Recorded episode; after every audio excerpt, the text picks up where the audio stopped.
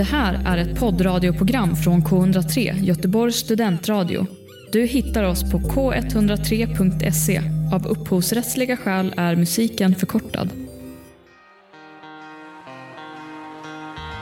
Jag gillar de som väljer sina tillfällen. Alltså man så här markerar, att det är lite som mind games. Att man markerar mot Burnley, ja men det är bara träningstolerant. Men eh, nej, nu är det Everton, nu är det fan derby, då kör vi kostymen. Det är respekt.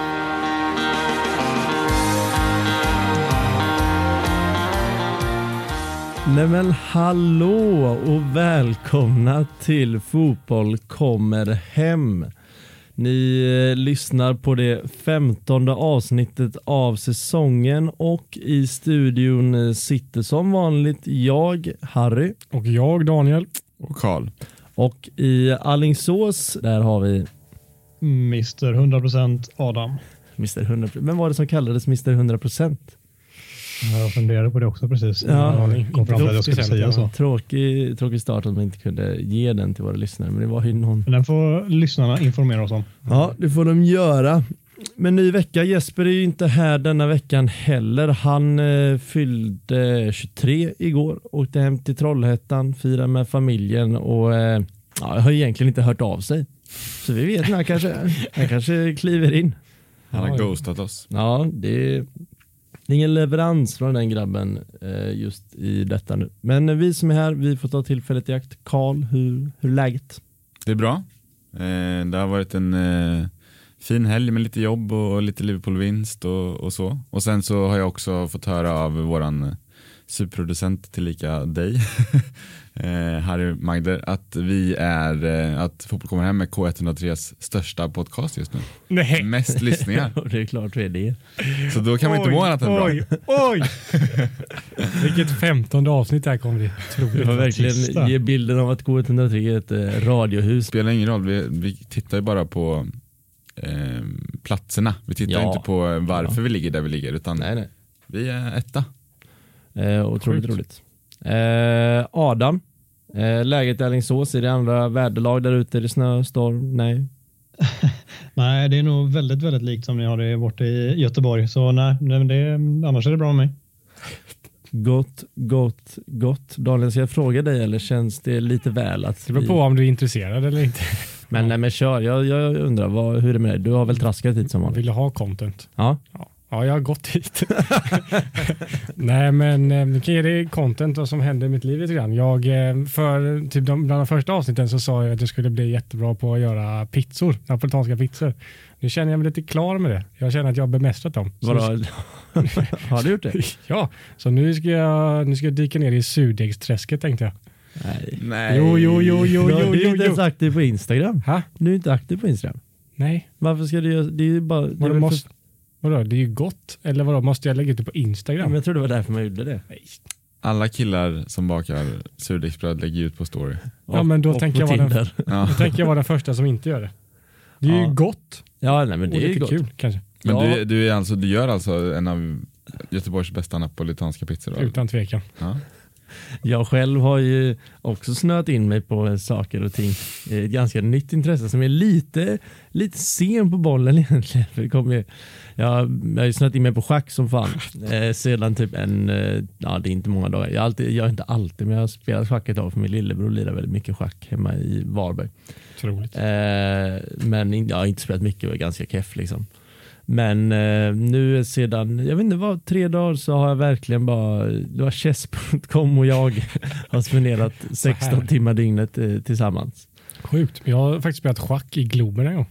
Oj, med så här skole... Schackfyran. Schackfyran. Jävla turnering. Vi var ju med, vad hette det andra där man gjorde i radio? Fem, vi, Vi smart. femman. Ja, vi femman ja. Mhm. Också en rolig grej, dit kom vi inte långt dock. Eh, min klass. Nej men där har jag snöat in mig. Jag tänkte, vad jag menar med sen på bollen är att den här Queens Gambit-serien är ju lite, det var ju ett jävla hallå som drog igång då eh, med hela schackspelet och varenda jävel skulle bemästra brädet. Men eh, jag är lite sen på det. Men eh, Mm. roligt är det. Som av en händelse så handlar den här podcasten om eh, det gröna spelets schack, eller det gröna gräsets schack, eller vad fan det heter. Eh, det gör det och därav tar vi en bumper och går in på veckans omgång som varit. Det har varit en lång omgång och den pågår ännu ikväll. Om jag minns rätt har vi eh, Citys andra match eh, för denna omgången och sedan fortsätter det hela vägen till torsdag. 17 matcher ska spelas. Eh, City började först denna omgången, gick ut mot West Ham, torsk, vann, inte torska, vann med eh, 2-1 eh, och sedan tänkte jag om vi ska gå in på våra lag så är det ju Arsenal som stod på tur och eh, eh, mot eh, vanligheterna så eh, stod de ju för en ganska stabil insats. Eh, en eh, 3 mot ett, eh, ja, ett vagt och ett svagt och ett blekt Leicester eh, däremot. Men eh, Eh, en fin eh, insats eh, anser jag ändå. Det roligaste med hela den matchen kanske är att eh, William gjorde en faktiskt helt eh, okej okay match. Det, måste, det kan du inte ha missat i Twitterflödet eh, Adam. Nej, det har jag inte missat. Det, um, jag satt och kollade starten och nu för jag hade för mig att Leicester hade väl en hel del eh, skador, men det var inte så mycket ändå. Det var väl Madison framförallt som var den stora plumpen i deras lag. Det var, ja, sen skadade sig Barnes i och för sig, men ja, det är jätteimponerande insats av Arsenal att vinna den. Ja. Barnes och Evans skadade sig så att uh, skadelistan ja, byggs på där. Jag tänkte säga det, den, vi, vi bistod med fler skador. Gjorde verkligen Vardy lunka efter 20 typ och hade någonting med, med vaden tror jag det var. Sen i halvlek så var det lugnt och sen såg det bättre ut för honom i andra halvlek. Han stannade ju på plan hela matchen. Men ja, Evans gick sönder och Harvey Barnes eh, gick sönder. Men eh, ah, alltså om vi ska återgå till eh, Viljan så är det ju det har ju varit mycket Twitter kring honom eh, efter den här matchen och att han, eh, han lite höjts lite väl också kan jag tycka för han gjorde liksom han, gjorde, alltså han var på en okej lägstanivå som man förväntar sig av William att så här ska han spela match ut och match in och så ska han eh, blixtra till några gånger liksom i månaden. Eh, det var absolut inte någon fenomenal insats och han var absolut inte bäst på plan. Eh, men det var lite skönt i Arsenal-lägret där det har varit William superout så länge att han, han kan förmodligen förhoppningsvis ja, bistå med någonting till. Men få inte för mycket hopp nu. Nej, nej, nej, men det, är det, det kommer ju komma en, eh, ett oavgjort eller förlust ja. nästa omgång eller två omgångar. Ni trampar, ja. ni fortsätter trampa som ja. vi pratade om förra veckan. Ja, jo, jo men det gör vi men eh, det är klart jag, jag kommer få hopp vid varje vinst. Det var väl också assist på alltså fast situation va? ja, ja, ja. ja. det var, eh, det var en, ett inlägg som egentligen inte var någon super, eller en frispark som ja, inte var Det var inte otroligt. Nej, och den var ju bakom deras linje som ja. Davilis kom in där snyggt. Men eh, i studion hyllar de ju någon svensk eh, kille eller som styr fastigheter, eller? Ja, ja, han tidigare HBK eh, och sen har varit, vad var han? Brentford var han väl i? Brentford ja. var han ja. Så det var hans mål eller? Nej, men det är ju typiskt svenskt att koppla så fort vi har mål eller gör det bra på fasta situationer så tas ju namnet upp. Det är pinsamt att jag inte kommer på namnet. Mattsson står i mitt huvud, ja, det, det är inte. Ja, Nej, Georgsson heter han. Georgsson är det väl? Andreas ja, Georgsson. Men det är ju fantastiskt roligt jobb han måste ha. Sitta och bara kalibrera fasta situationer i Premier League men med en fin lön. Ja, verkligen. Eh, sen förväntas det väl någonting av honom också. Hade vi släppt in mycket på fasta så hade han väl fått kicken. Jag tror inte direkt det var den första som Arteta sa skulle vara i hans ledarlag. Han är ju bra på det han gör säkert. Men ja. kul också att eh, Pepe, han kanske ger lite valuta för sina pengar.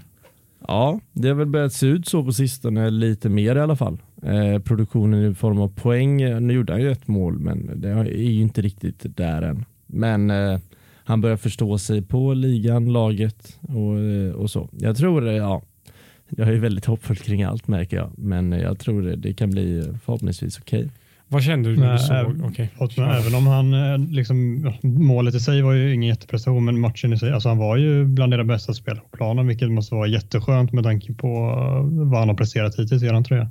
Ja, ja, absolut. Eh, han gjorde ju med deras vikarierande ytterback där, Thomas, eh, han gjorde ju slarvsylta med honom. Alltså det var ju Rashford, eh, Trent Alexander-Arnold som gillar att ta upp i den här podden. eh, verkligen Fortsätt med det. I, en hel halvlek. Så han fick ju gå ut efter 45 och ersättas av Albrighton som gjorde det lite bättre ändå. Eh, men det var verkligen ett eh, hot som Arsenal och Arteta identifierade och straffade Leicester med. Han var, han var jättebra i, i matchen faktiskt och förmodligen vår bästa spelare tillsammans med kanske någon annan. Men ja, du har rätt. Det, Det känns väldigt eh, skönt att efter så många bleka insatser och en så dyr prislapp Vad kände, att vad, man börjar vad, se något. ja, vad kände du när du såg startelvan? För när jag såg den så var jag inte helt... Nej, jag vart ju lack. Ja, jag menar det. Vi satsar ju något enormt på Europa League verkar det som. och det, Men inte helt orimligt eller? nej, men det är på något sätt. Men för de som inte var med på startelvan då, hur såg den ut? Jaha, eh, Auba, Auba var var inte med, Saka var inte med. Eh, det var väl främst det liksom. Eh, vilket, eh, ja. Man, Och att William startade. Eller, ja, eftersom han var så jävla dålig. ja, ja, men exakt. Eh, William startade också. Emil Smith Rowe gick ju sönder i första halvlek, Mm, lite tråkigt. Men jag har inte läst någonting om det skulle vara allvarligt, det tror jag inte. Eh, men ja, det var ju lite B-betonat och det var väl också Ja. Och så tyckte jag att det var konstigt. Vi leder med 3-1 med 10 minuter kvar och vi har Martinelli som har gjort i stunder väldigt bra i Arsenal och sliter ju något enormt. Men vi slänger ändå in eh, Auba sista 20 där eh, när vi leder med 3-1. Alltså, då vill man ju ha en anfallare som Johan Elmander eller John Guidetti. Och, och det är ju Martinelli i den formen att han springer ju röven av sig. Det gör inte Auba på samma sätt. Så det var lite tråkigt tyckte jag att inte han fick chansen. han hade väl behövt de minuterna i kroppen mer än Ja. Aubameyang kan man säga också. Verkligen. Eh, Men ja, det, är konstigt att vi satsar något eh, så enormt på, på eh, Europa League. Vi tog oss eh, igenom den omgången med nöd och näppe mot Benfica eh, och vände matchen. Eh, det var väl starkt. Men vi har ju varit i Europa League nu ganska många gånger. Vi har ju inte löst det någon gång. Vi vet ju, vi vet ju att i semi och final så är det ju liksom riktigt bra lag man möter. Man möter ju topplag i de fyra stora ligorna i de matcherna. Och där har vi inte löst det, så det känns också konstigt att man liksom vilar folk i Premier League. Men det är väl för att det är enda chansen. Han ser, Arteta ser väl ingen möjlighet att nå topp fyra. Då måste han ju nå Champions League på något annat sätt och då Ja. är det ju en enkel väg. ja, jo, Eller men så- enkel väg, men alltså det, den ser ju på förhand ut lite enklare ut än Ja. att eh, Nej, alltså det är, ju, det är ju simpel matte, det är klart det är så. Eh, Men sen är det ju, alltså topp fyra är inte... Jag tycker inte Arsenal ska tänka att de inte kan nå topp fyra, det vore ganska tragiskt för det går ju rent praktiskt absolut och även eh, teoretiskt så funkar det. Så om Arsenal börjar spela bra fotboll så går det också. Men ja, jag förstår väl eh, eh den eh, eh, kraften de lägger på Europa League. Får väl hoppas att det är vårt år bara. Men det har ju hänt sjukare saker än att ett lag har tagit ikapp. Jag tror ni är åtta poäng upp till fjärdeplatsen nu. Alltså, det är klart att ni fortfarande ska lägga krut på den, även om man kan förstå att han blickar lite extra på Europa League som det är nu. Ja, eh, nej men eh, det är väl någon form av eh, ja, gemensam eh, slutsats som jag håller med om.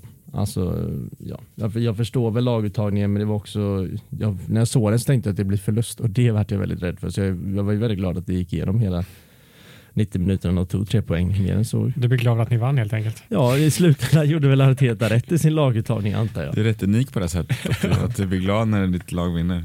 Så är det, så är det. Senare samma dag så vaknade en gammal, eh, alltså det är vidrigt att säga, men en, en personlig favorit i Premier League till liv och eh, gjorde massa poäng för Spurs när Bale eh, sprakade till. Eh, efterlängtat antar jag. Alltså efterlängtat, efterlängtat. Han, det har man ju sett komma länge nu. Eh, och det, det som är efterlängtat är väl att han känns eh, helt okej i sin fysiska form. Sen allt han har gjort på plan sen, han, alltså sen första matchen. Är, alltså, det har jag också hävdat sen första minuten han spelar att allt han gör när han får bollen, alla beslut, det är på en annan nivå. Det är bara Kane som kommer upp till den nivån i vår trupp. Så det är väl kul att eh, Ja, han gör det i Premier League också. För han har ju, när han fått spela ligacupen, FA-cupen, Europa League så har han ju, det är poäng varje match. Eh, så ja, det är kul för ett Tottenham-hjärta. Eh, också eh, skryta lite, tog in han i fantasy va?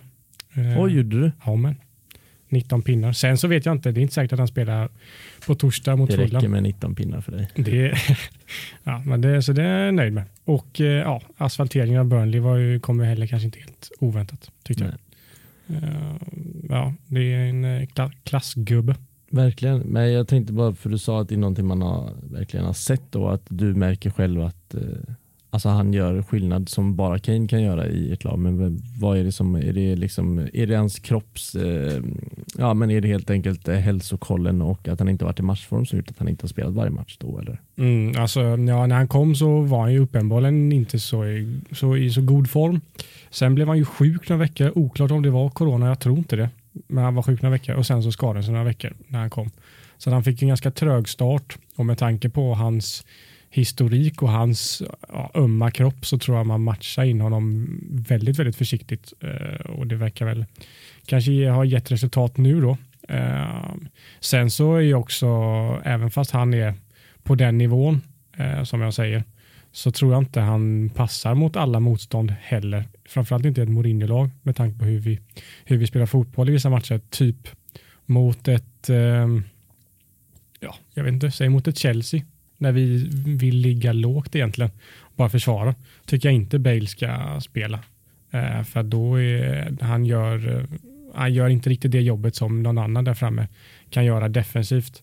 Eh, och det har jag också hävdat att han ska ju spela mot, när vi ska föra matcher mot lite lägre försvar, eh, då är han klockren. Och det är till exempel matchen mot West Ham som vi visserligen förlorade, Eh, men och då var det väldigt många som ville att han skulle starta för han gjorde det bra i Europa League veckan innan.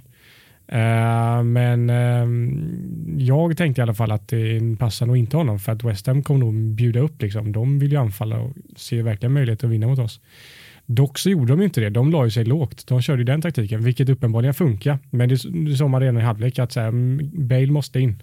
Och han kom in tidigt i andra, om inte faktiskt i paus. Och han gjorde ju horhus med West Ham. Alltså assist och servera Kane massa lägen, hade ett, ett volleyskott i ribban. Sen så fick inte det resultat. Men eh, nej, äh, jag jävligt klarsynt vad gäller Bailey.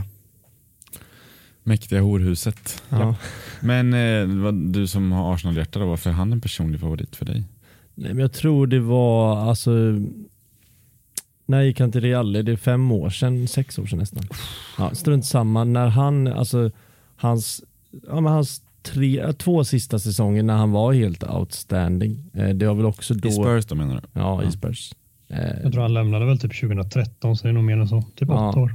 Ja, men då, då blir det någonstans rimligt för att jag var ganska sen på bollen med att förälska mig i Premier League och när jag var som eh, verkligen när jag blev helt förälskad, då tror jag han var ganska högt uppe på eh, sin pedestal bland de bästa i ligan och då bara, jag, bara, jag älskade hans spelstil och eh, han gjorde mål med båda fötterna och han hade en otrolig genombrottskraft liksom som eh, bara gick i, ja, slingra sig mellan spelare och jag tyckte han var ja, han var bara helt outstanding. Överlägset bästa spelaren i Premier League eh, näst sista säsongen tror jag det var i min mening. Så ja, Ser du möjligheten att någon, alltså den gamla Bale kan komma eller är det en ny Bale som ni måste anpassa er till och kommer prestera på en inte samma nivå? Eller? Nej, men nej, man kan inte begära av någon spelare att man ska vara lika bra som man var för åtta år sedan. Uh, nej, kanske, men kanske... Den är ju fortfarande där den är. Liksom. Den är ju, I hans ålder är folk i sin prime. Liksom. Är det verkligen det? Var han 33? gammal är du? 32. 32? 33. 33, ja. ja. 32. 32, mm, 32 Alla fyller 32 år. Ja. Ja. Eh, nej, det är bara att acceptera att han eh, har ju alltså, han har ju byggt på sig otroligt mycket muskler sedan han lämnade Tottenham och eh, väldigt mycket skörare så att det är klart man får anpassa. Han har ju anpassat sitt spel också. Han fattar att han inte kan göra som han gjorde för de, de säsongerna. Eh, så där tror jag man är, det är nog lugnt så. Det är väl vissa folk som kanske inte fattar att, ja, många tror ju att han ska vara som han var när han lämnade och det har jag väl kanske fattat att så är det ju inte. Det är kanske jättesvårt att räkna ut. Men jag hoppas att han, eh, jag ser väl också lite att det kan vara så att han kanske gör två, tre bra veckor nu och sen kanske han är lite nöjd och så stagnerar. Eh, hoppas att så inte är fallet, men jag, det är inte omöjligt att det händer. Jag hoppas han kan göra en bra, bra vår. I London samma kväll så kom eh, Manchester United på besök Adam ett eh, sömnpiller i min eh, mening. Ja, det förstår jag verkligen. Man ser det som utomstående. Jag känner ju aldrig så det som att det är mitt egna lag. Man sitter där på helspänn ändå. Liksom. Men eh, jag tyckte att den öppnade upp sig i alla fall matchen i andra halvlek och det blev ändå ett par lägen och ett par kontringssituationer som hade kunnat resultera i mer. Och så hade vi en situation i första halvlek som blev mycket omtalad, så det hände ju mycket kring matchen, men det var väl inte den uh, roligaste fighter. Det, det förstår jag verkligen. Känner du verkligen så um, att det aldrig är ett sömnpiller? Jag, alltså, flera gånger har jag somnat när Tottenham spelar ibland. Aldrig i Premier League, men absolut om en sömnig Europa League-match eller ligacupsmatch mot uh, League One-lag, det är, absolut kan man känna så då, men i Premier League så tycker jag alltid att det är uh, Nej, jag blir aldrig uh, sömnpillerig av de matcherna. Okay. Men vad är det då som gör att uh, det blir sömnpiller 0-0-0-0-0 hela tiden mot, uh, mot ja, topplagen ja, för er? Vi har ju spelat sju matcher mot eh, det här traditionella Big Six-motståndet och vi har spelat 0-0 i fem av de sju matcherna. Vi har en 0-1 torsk och en 1-6 torsk mot eh, Daniel Kära Spurs. Så det, jag vet inte riktigt vad det är. Det, alltså, en förklaring kan man väl hitta i att Solskär har en annan approach den här säsongen till de matcherna. Det är väl ganska uppenbart. Förra säsongen var det verkligen bara, bara backa hem och kontra och den här säsongen så märkligt nog kan man tycka att det borde öppna upp sig mer när han försöker spela lite mer boll och pressa lite högre, vilket vi även såg igår att han försökte pressa Chelsea mycket högre upp i banan och gärna när Rydiger fick bollen så var det liksom fullt för att försöka vinna bollen där. Men eh, det är inget spel som vi behärskar tillräckligt bra. Vi, vi är tillräckligt bra för att vi ändå inte försvarar så pass högt i majoriteten av matchen så att spelare som Lindelöf och Maguire, liksom, de är väldigt bra när de får försvara hyfsat lågt med mycket spelare runt omkring sig i egna laget. Men eh, det är inte tillräckligt bra för att skapa så mycket målchanser som krävs för att vinna den här typen av matcher. Mot Arsenal, det var ju, den 0-0 matchen, bortaplan där, det var ju inte en match som skulle ha stått 0-0 med tanke på lägena egentligen, men det, det var ju med den här matchen, det kändes ju solklart för att den skulle sluta 0-0 och det gjorde den ju också. Det var inga jättelägen egentligen och vi, vi har inte spelarna eller spelidén till att hantera det. Eller så här, Bruno Fernandes utan tvekan en spelare som ska kunna hantera den här typen av matchbild bättre. Rashford har svårt att öppna upp eh, sittande försvar utan liksom hjälp av andra. Och sen har vi några spelare till som är likadana. Vi behöver nog mer kreativitet och liksom en bättre, tydligare, rimligare spelidé också än vad Solskjaer kan applicera. Så det, jag, jag söker förklaringar utan att hitta någon tydlig, men det finns väl någon form av blandning av alla de två eller alla de ihop. Eh, min kära vän hemifrån eh, som är United-supporter eh, kommer vad han ansåg kanske vara en impopulär åsikt men han har ju fattat ganska stort tycke för Daniel James i de här matcherna. Vad, vad känner du? Jag tycker att han är en alltså, fullt duglig alltså, trupp och rollspelare.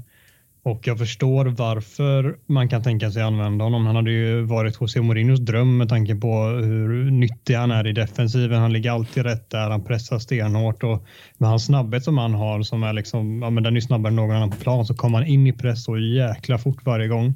Så uh, jättenyttigt så sätt, men så fort han får bollen på fötterna så då är det bara att vända hemåt för det kommer aldrig hända någonting därifrån. Det, det är den bistra sanningen så jag tycker inte han är tillräcklig för ett lag med Uniteds ambitioner att eh, liksom vara någon gjuten startspelare. Han kan absolut ha en roll i vissa matcher, precis som liksom Jisung Park hade en gång i tiden när han inte var ordinarie på något sätt, men var väldigt nyttig och gjorde viktiga liksom, punktinsatser för laget. Så det är väl någonstans där jag håller Daniel James. Men vill vi försöka vara mer spelförande och vinna matcher på egen hand så är ju inte Daniel James den man vänder sig till.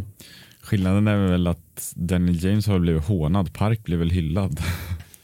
Ja, men lite så. Det är väl mycket så här då vann vi och nu gör vi inte det. Då blir det ju direkt så. Liksom, då letar man syndabockar och så fort det går bra för laget så letar man gärna efter liksom, spelare som sticker ut lite och kanske inte får de största berömmen, berömmelserna och då blir den liksom någon form av fanfavorit precis som Jisung Park blev och Daniel James fick ju jättemycket hyllningar efter eh, Eh, ja, vilka var det vi slog i helgen? Newcastle just det, han gjorde mål och sådär och det, han gjorde ingen jätteinsats. Han var godkänd, liksom inte mer eller mindre, men som att han gör det där 2-1 målet så blir det lätt att man tittar bort från alla andra 90 minuterna på planen och tänker jäklar vilken insats han har kämpat in i laget och han är underskattad. Liksom. Det, ja, det, det blir alltid 100 procent åt något håll. Det blir aldrig någonstans mittemellan, vilket ofta är sanningen enligt mig.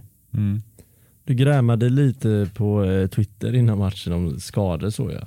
Eh, och sen var det ganska många, eller jag tyckte det var roligt för det, de, de du skrev så var det några av dem som ändå kom till start och så ursäktade du dig direkt efter det fick jag lite gott eh, skratt. Men eh, hur är det att vara utan en spelare som Cavani och så? Känner ni att ni fortfarande kan rå på och slåss där uppe eller hur känns det? Så först och främst det med skadorna var ju jätteroligt. Eller det var så här, Solskjaer sa bokstavligen på presskonferensen att eh, den här och den här spelaren är out, de kommer inte spela och då var ju Scott McTominay en av dem och sen så när startelvan släpps så ja, där startar Scott McTominay tydligen. Uh, märkligt nog. Sen uh, de andra spelarna som var out var ju i alla fall out i till exempel Pogba och Cavani, van de Beek var äntligen tillbaka på bänken. Vad det nu gör för skillnad ändå inte spelar en sekund. Liksom. Men han var tillbaka i alla fall. Äntligen. Så det var ju roligt. Ja, eh, men typ så. Men eh, du frågar om Cavani och alltså, så här, ja, förra säsongen så hade vi inte Cavani och vi gjorde betydligt bättre ifrån oss i de här matcherna. Vi var ju, om inte bäst i ligan så näst bäst i ligan på att liksom vinna Big Six-mötena. Men uh, den här säsongen är vi sämst av de lagen så det, ja, det, det går ju uppenbarligen att göra det utan Cavani men med den approachen vi har haft den här säsongen så krävs det en annan spelartyp där fram än vad vi har haft i de här matcherna. Då hade ju ja, Cavani såklart gjort en skillnad i många matcher där han inte har spelat.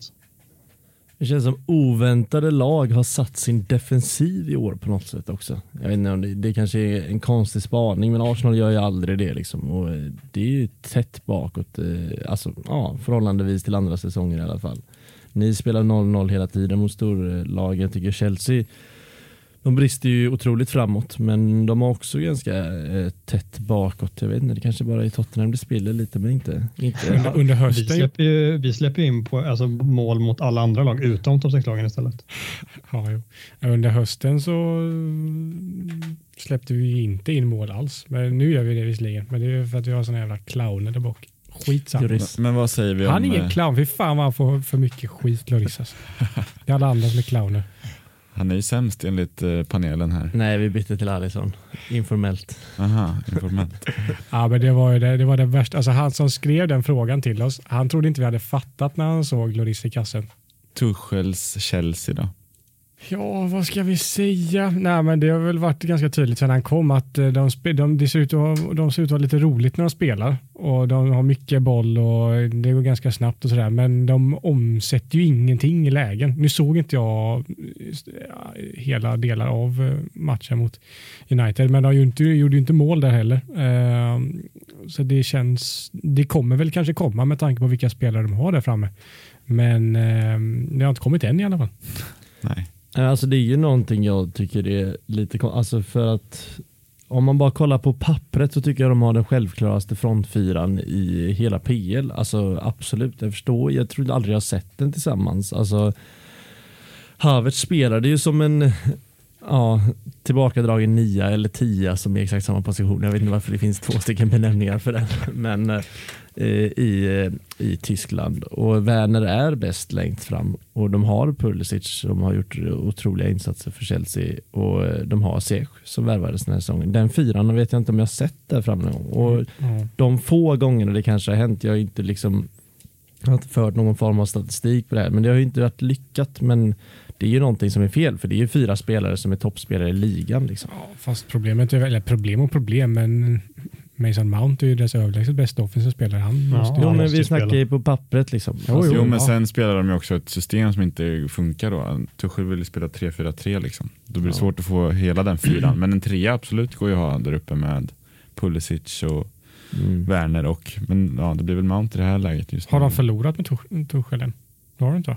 Nej, det har de inte gjort. Nej, och vad fan han har varit där i typ några veckor så man kan ju inte klaga på. Tuchel så. Han, han gör Men det är, väl, det är väl även under Lampards tid man ser tillbaka till ett hur kan det inte flyga offensivt känner man. Mm. Alltså de har fyra miljarder där framme typ. Lite så. Ja, jo. Men det är också det, fan man ska inte, jag ogillar att eh, döma ut eh, spelare efter bara en säsong. Faktiskt. men Alltså, det gör vi inte. Vi Men bara det är ju ifrågasätter precis det- det är deras- precis det Nej, vi gör. ifrågas, ifrågasätter vi dem. ifrågasätter dem. Dömer ut dem är absolut. Okej. De är säkert en contender till ligan nästa år. Mm. Men hur kan det inte ens ha gett något sken än av vad som komma skall? Eh, tycker jag lite. Chelsea-fansen ropar ju efter Haaland nu istället. De är ju trötta på den här De är inte nöjda. Det är det jag säger. Fy fan vad jag oh, det är ocharmig klubb Chelsea. Ja, nej, men, det, Otroligt ocharmig. Köper du problemen hela tiden. men vad tycker ni om tränare som eh, också kanske är svalt och ni får säga om det är konstig spaning detta också, men tränare som ska stå fast vid sin uppställning och filosofi och inte se att i det här materialet jag har i min trupp så är det något helt annat som, bo, som förmodligen kommer passa mycket bättre. Så känner jag ju ibland. Jag har känt kring Arsenal. Och, Ja, det känns också när man kommer in som Tuchel så måste man ju också någonstans sätta sätta sin grej. Mm. Eh, och i ett lag som Chelsea så vet han ju inte heller vad han kommer omsättas med för spelare. Jag kan tänka mig att han inte har så mycket att säga till om eh, i framtiden och så. Så han, han måste väl bara eh, göra, göra sin grej till att börja med. Så Mm. får vi se vart det leder. Mm, rolig, rolig grej med Mourinho när han kom till Tottenham och tog över eh, förra säsongen. Så sa han det att här, ja, men i- alltså i de första matcherna så här, men man kan inte ändra så mycket. Det går inte att liksom, när man kommer in mitt i en säsong så kan du inte ändra på allt. Liksom. Så vi gör bara lite små justeringar och jag har studerat Pochettino och jag vet liksom hur han vill spela. Vi, vi vann ju allt när han kom. Alltså vi bara slaktade ju. Och sen efter en stund när han, när han fick sätta i ordning på sitt, då börjar vi förlora matcher igen. Så att, ja, nej, det är störande. Man, vissa lag är så jävla tydligt att det är så här, mm, du kan inte spela den killen där, eller han klarar inte Nej. av det. Eller, ja. Men det du säger stärker min tes lite. Absolut, Mm. jag slår inte ner den.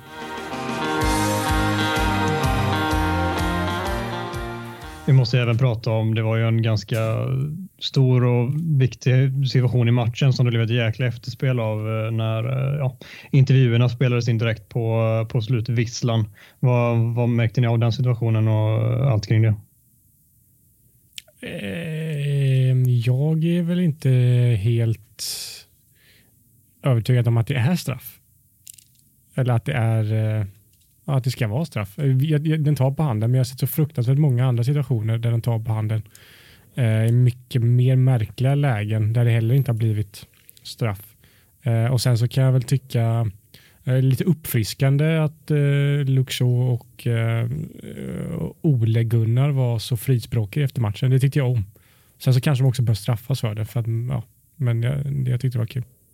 Ja, det är alltså det, så här, förlåt, eh, Kalle, men straffsituationen i sig, enligt ny, nya, de reglerna som är just nu så ska det vara en solklar straff. Det går inte att komma undan, men jag kan köpa, eller jag kan verkligen förstå de som tycker att det där inte borde vara straff. Men så som situationen utspelar sig när han, alltså visst han har handen där uppe, men han får ju också nästan typ hjälp eh, med handen upp av Mason Greenwood och sådär. Men ja, den tar på hans hand först, sen studsar den på Greenwoods arm och sen ner. Så nuvarande regler ska det vara straff. Det är märkligt att de inte tar det med tanke på vilka straffar de tar för hand den här säsongen. Ni hade ju en rätt skön medalj om du minns den mot West Bromwich. Var det va? Eller var det Newcastle? Newcastle. Det är också gött ja, att de precis. ändrar en regel mitt i en säsong.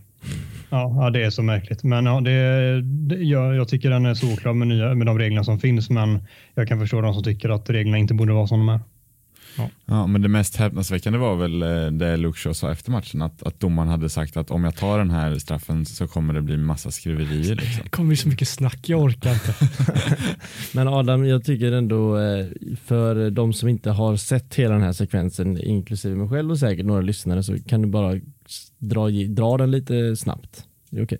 Ja, men hans handsituationen tyckte jag ändå att jag redogjorde tillräckligt för. Det är väl liksom i straffområdet och ja, eh, Callum, Callum Hudson och Doy håller upp händerna i luften. Jag vet inte riktigt varför han har den där uppe. Den bollen är där och så Greenwood springer bredvid honom samtidigt och så den tar ju tydligt på hans hand och sen så land, när den landar så landar den ner på Greenwoods arm och sen ner framför. Eh, Det är väl typ så som den utspelar sig, men då efter matchen så står ju Luke Shaw i en intervju och får liksom, precis som Kalle säger, får frågan om straffsituationen och han säger ja men jag, jag hörde liksom domaren han sprang och pratade med Harry Maguire, eh, Uniteds lagkapten och då säger till honom att om jag tar den här straffen så blir det ett jäkla ståhej efteråt. Och, eh, det säger han rakt ut i sändningen. Sen det eh, efter det då så har ju eh, det blivit jättemycket skriverier såklart om Luke Shaws uttalande och liksom alla diskuterade det. Då väljer United att gå ut och dementera och säga att Luke Shaw hörde fel. Det var inte alls det som eh, som eh, domaren hade sagt till Harry Maguire och det, eh, det kan jag tänka mig enbart beror på att de ser att shit, det här kan ju faktiskt resultera i en avstängning så vi får nog liksom täcka undan spåren här lite och göra så rätt för oss vi kan och jag har hopp om att slippa en avstängning. Det är dock Typ ännu mer, det är ännu mer avstängning om han säger något sånt utan att vi var 100% säker på Ja. vad han hörde. Ja, exakt. Och jag, jag kan verkligen inte förstå varför han skulle säga en sån sak om han inte har hört det. Dels är för att Luke Shaw, alltså det är en annan sak om det är någon lite så här halv, eh, halvdryg jäkel som man kan tänka sig. Alltså, om Bruno Fernandes hade sagt det, jag hade typ kunnat tänka mig att han hittar på det. Men Luke Shaw, så som vi alla lär känna honom utifrån, han, han står ju inte och hittar på den saken på uppslut, utan det är ju det han tycker att han har hört. Sen möjligtvis han kanske har hört fel, men det är ju väldigt tydligt att klubben vill så här, shit, vi får försöka sopa under de här spåren under mattan och göra det bästa av situationen och hoppas att eh, ja, men skademinimera helt enkelt och hoppas att vi inte får en avstängning för de uttalandena. Men eh, det här blev alltså inte upptaget i någon form av eh, tv-ljud då alltså, så det, inte, det finns inte bevis på att det är sagt detta.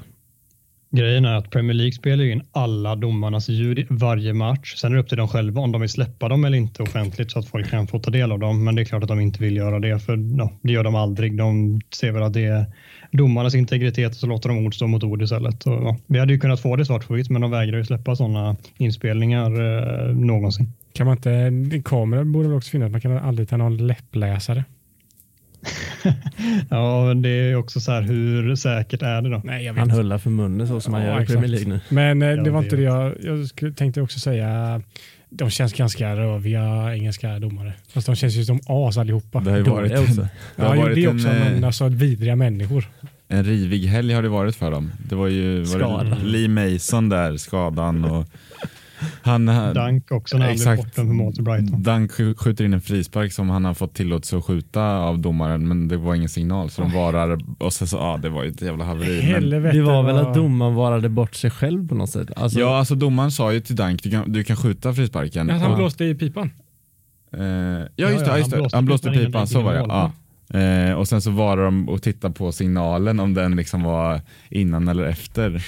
Det var så stört. men den så var inte parodi. innan då eller?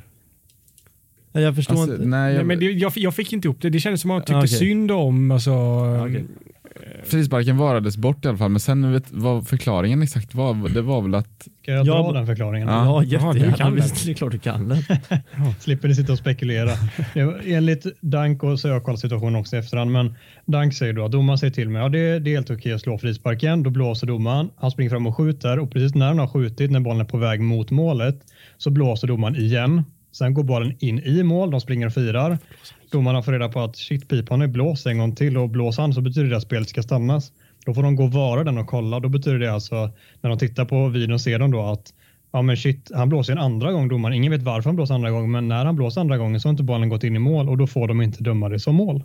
är det väl inte bara att domaren har alltså i första hand inte koll på att målvakten står och ställer upp sin mur när han har blåst och sen så skjuter Dank och sen så ser domaren att shit, målvakten är inte på plats och då blåser han igen för han tycker synd om honom eller något. Jag vet inte. men, men Säkert något sånt. Han gör fel och reparerar det och den här, domaren i det här fallet är Lee Mason eller hur? Jag tror det. Jag är rätt säker på det. För sen blir han då bortplockad som fjärdedomare ehm, i Liverpools match. Just det, i Liverpool-matchen. Mm. För att han då ska ha picked up an injury, vilket Mm. då känns väldigt konstigt att man inte ens kan vara fjärdedomare. Mm. Eh, så antagligen har ju då eh, domarförbundet gått, gått in och plockat bort honom från, från den matchen. Ja, han, han hade det sanslöst svettigt hela matchen eh, West Brom-Brighton. Det var inte bara den situationen. Men det är så synd om Brighton.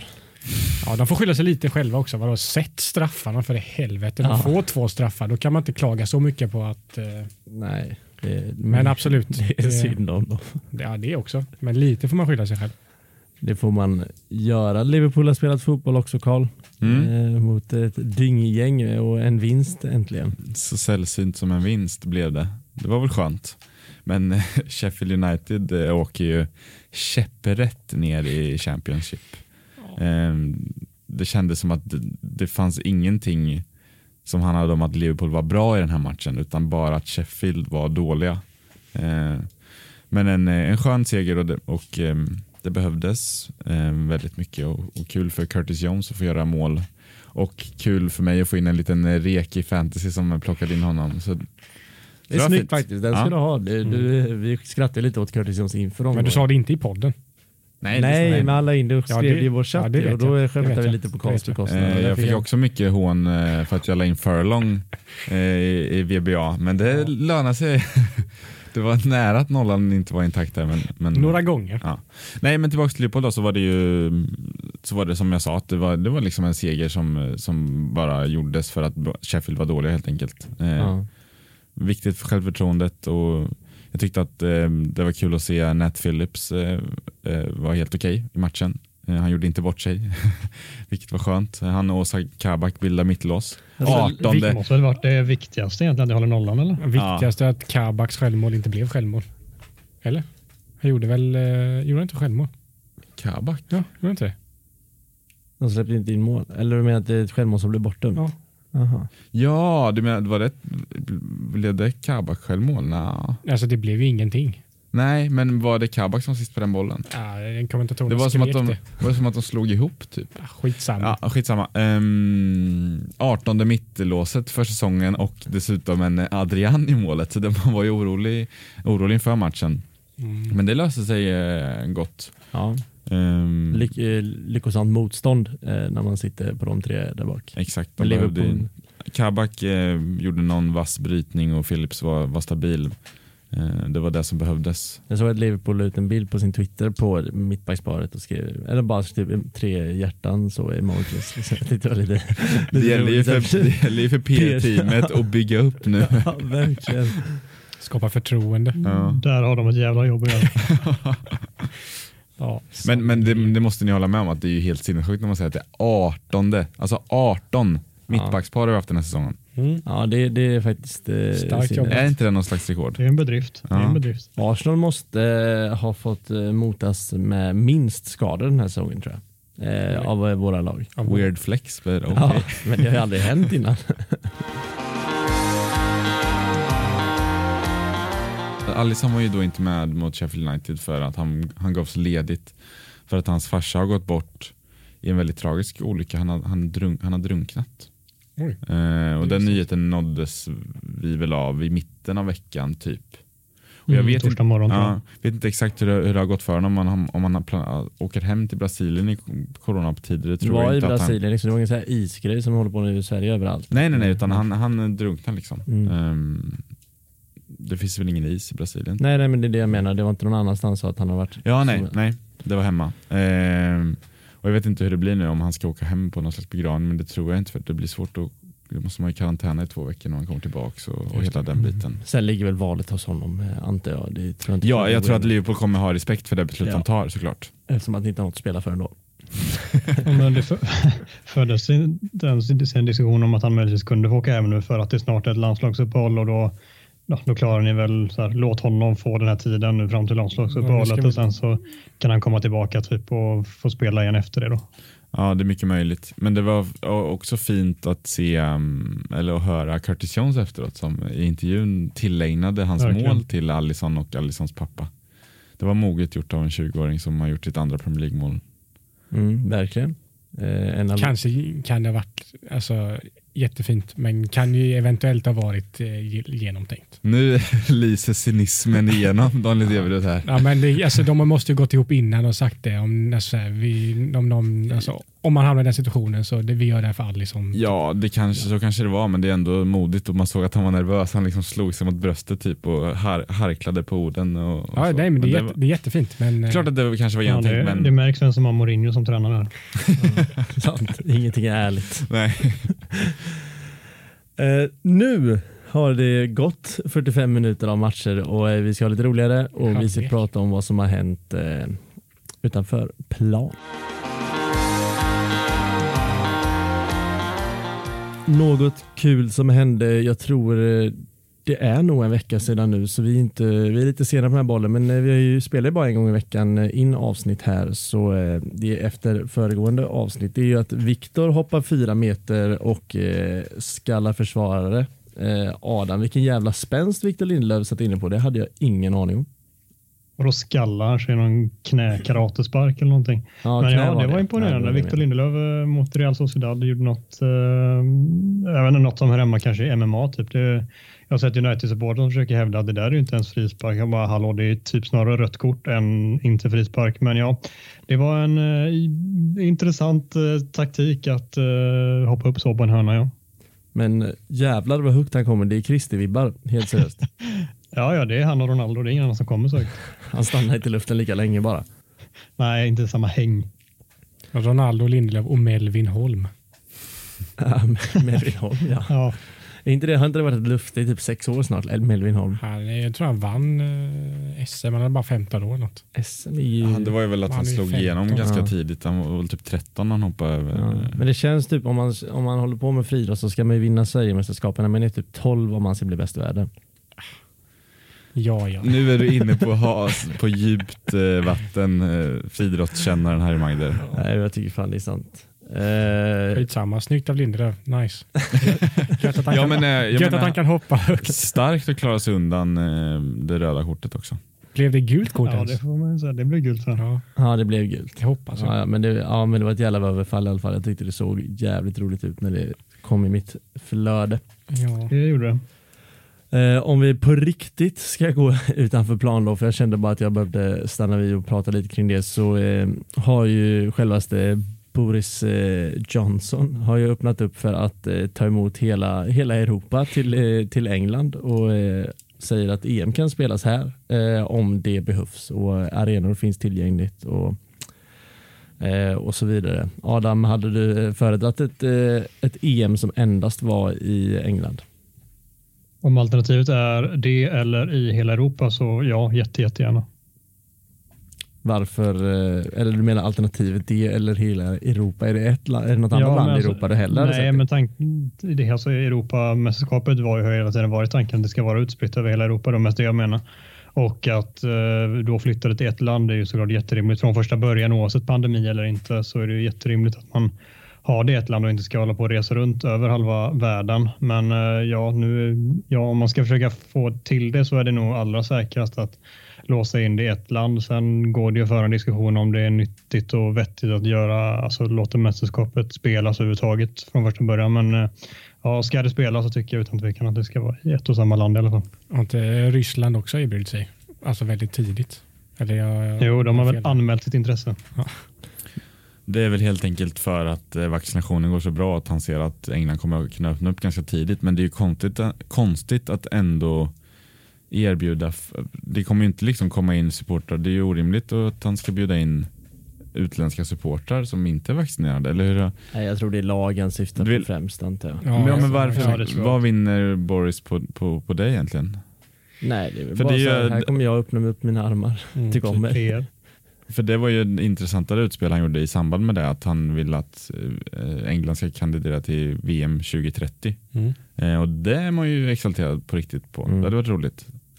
Ja, eh, det, det hade ju varit svinroligt verkligen. Jag vet inte var jag har fått det här ifrån. Jag kommer inte komma med någon källa, men jag tror det var i någon podd jag lyssnade på eller om det är något uttalande från någon eh, person med högre makter. Men eh, tydligen så ska det ju liksom infrastrukturen det ska ju finnas för ett VM, eh, att bara, eller EM eller VM i eh, London i form av arenor och eh, boplatser och, och så vidare. Att man skulle kunna ha ett helt mästerskap endast i London. Fin, det finns väl bara fy, fem arenor?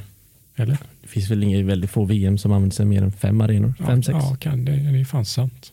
Nej, vadå ett VM? Det är ju ju uppe i tio arenor. Nej, minst. Jo. Du? Nej, nej, nej. nej. jo. Nej, i Brasilien var det inte, nej, i Sydafrika heller var det inte i närheten av tio arenor. Sydafrika var max sex arenor. Mm, det kan Jag kör. London med omnejd för med Watford också ett par till så har du Men eh, upp Watfords arena, arenor. jo, jo, jo, alltså, jo, jo, men jag räknar inte med Craven Cottage och Sellers Park räknar inte heller som en VM-arena.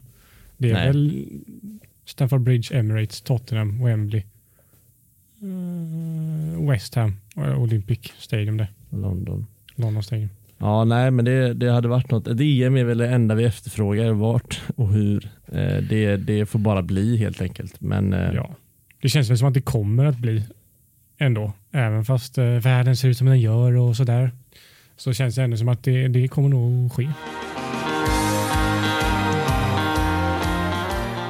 har du kollat upp arenor? Ja. Ja, kör. VM 2010 användes det nio arenor. Ja.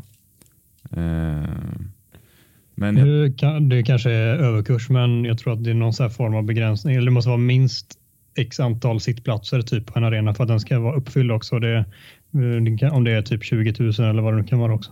ja. och det ska väl vara eh, massa sådana här speciell alltså facilitetsgrejer. Ja, det ska finnas VIP och allt möjligt och sånt.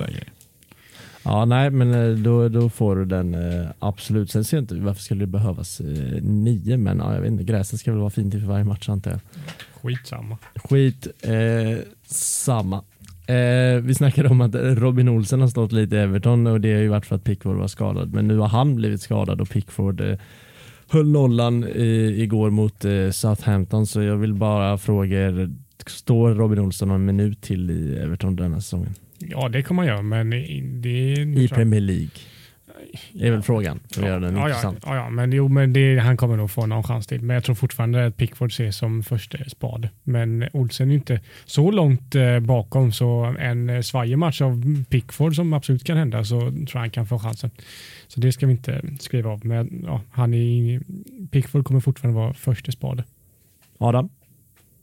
Nej, jag skriver under helt. Jag är ju ingen Pickford-förespråkare, men man får ge honom att matcherna mot Liverpool och nu senast igår mot Southampton gjorde han väldigt bra från sig och det kommer ju såklart belönas. Han kommer ju ha lite förtroende i några matcher nu, men som Danne säger, han har ju väldigt potential att svära till det ett par matcher och då är Olsen tillbaka mellan stolparna igen. Så det, vi ska väl inte skriva av det helt, även om han lär ju stå majoriteten av matcherna som är kvar Pickford. Under självaste inspelningen av förra avsnitten, avsnittet så spreds eh, ryktet om att eh, Nagelsmann eh, kanske skulle sluta upp i, i Spurs, Daniel. Mm. Är det, Det gjorde det. Alltså under själva vår inspelning så var det ju smög det ju sig fram uppgifter om otroligt missnöje i spelartruppen och det var någon spelare som hade gått ut och mm, sagt någonting. Vem det var, ingen aning. Men hade sagt massa grejer om att det inte funkar att spela så som vi gör under Mourinho. Min gissning är Moussa Sissoko. eh, Varför då? Nej, men han har tydligen har han ganska, han har ganska stor roll i det omklädningsrummet och han var en av de som gick ut och kastade Pochettino under bussen också när det gick dåligt och han, han inte fick spela. Eh, så det är inte helt otänkbart att eh, det är han.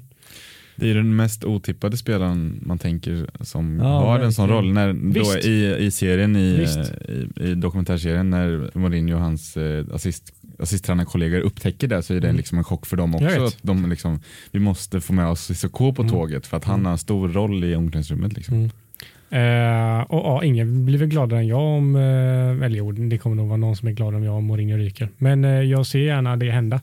Eh, sen så kanske inte den här säsongen. Eh, men just det, och då kom Nagelsmann-ryktena. Och ehm, ja, vad- ska jag säga om det? Jag har inte så stor uppfattning om Nagelsmann med att han är ung och tysk och lite så Tuchel och Klopp-influenser i honom också.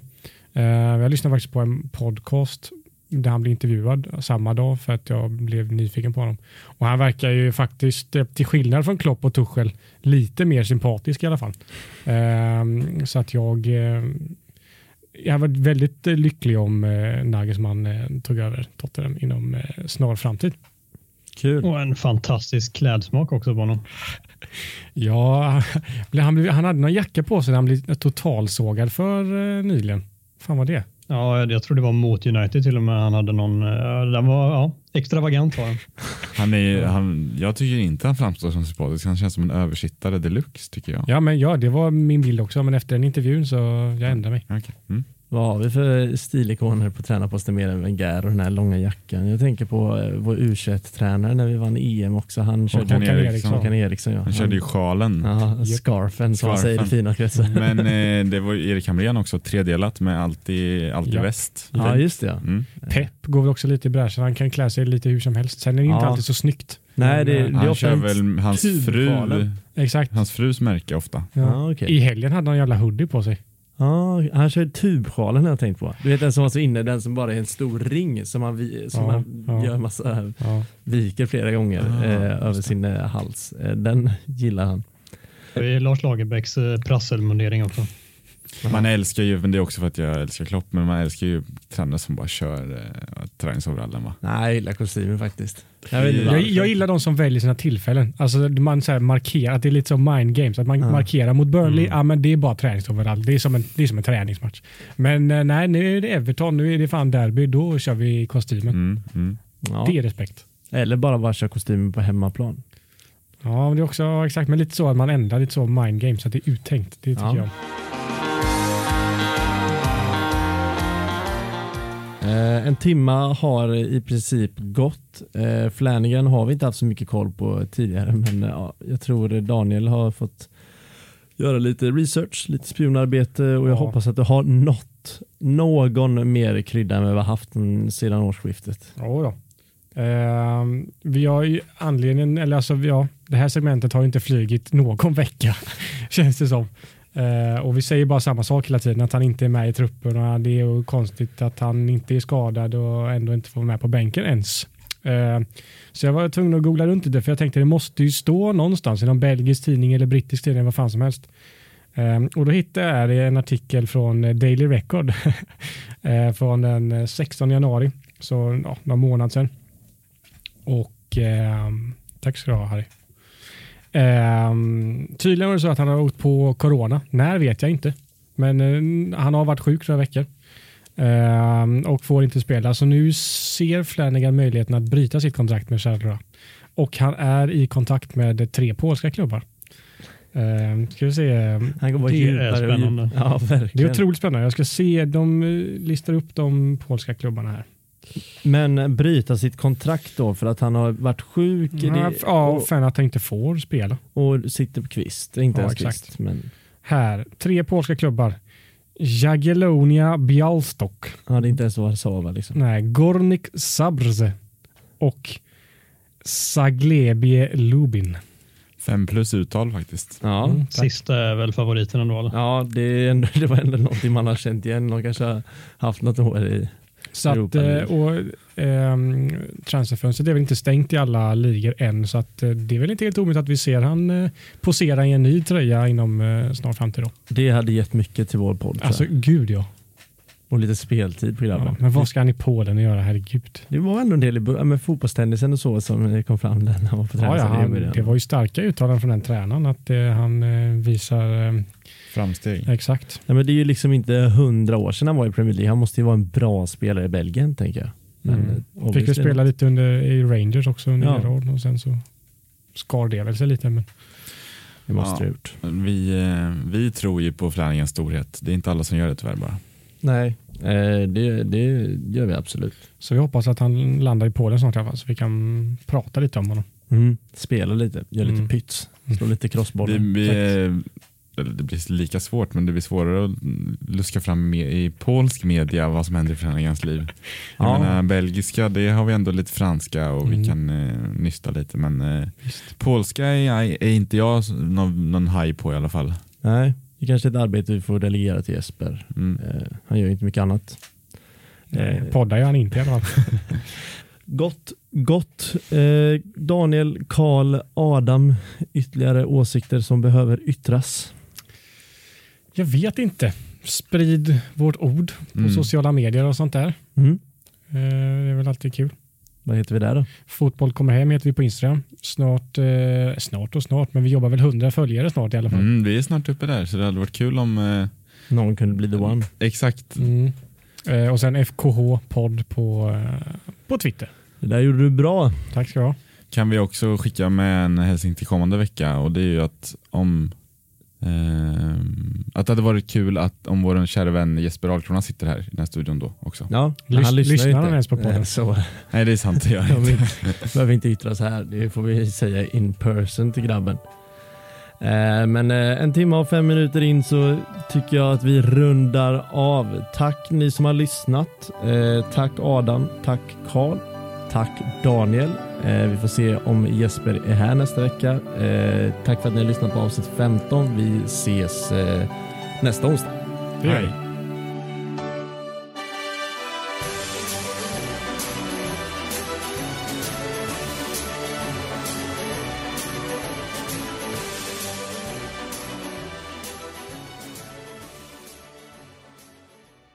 Du har hört en poddradioversion av ett program från K103.